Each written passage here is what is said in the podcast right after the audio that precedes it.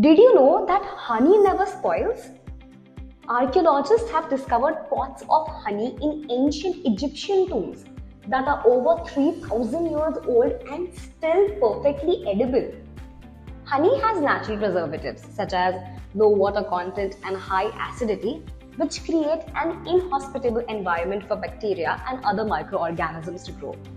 The ancient Egyptians used honey for a variety of purposes, including as a gift for the gods, as medicine, as a preservative, and as an ingredient in preventing decay in fluids.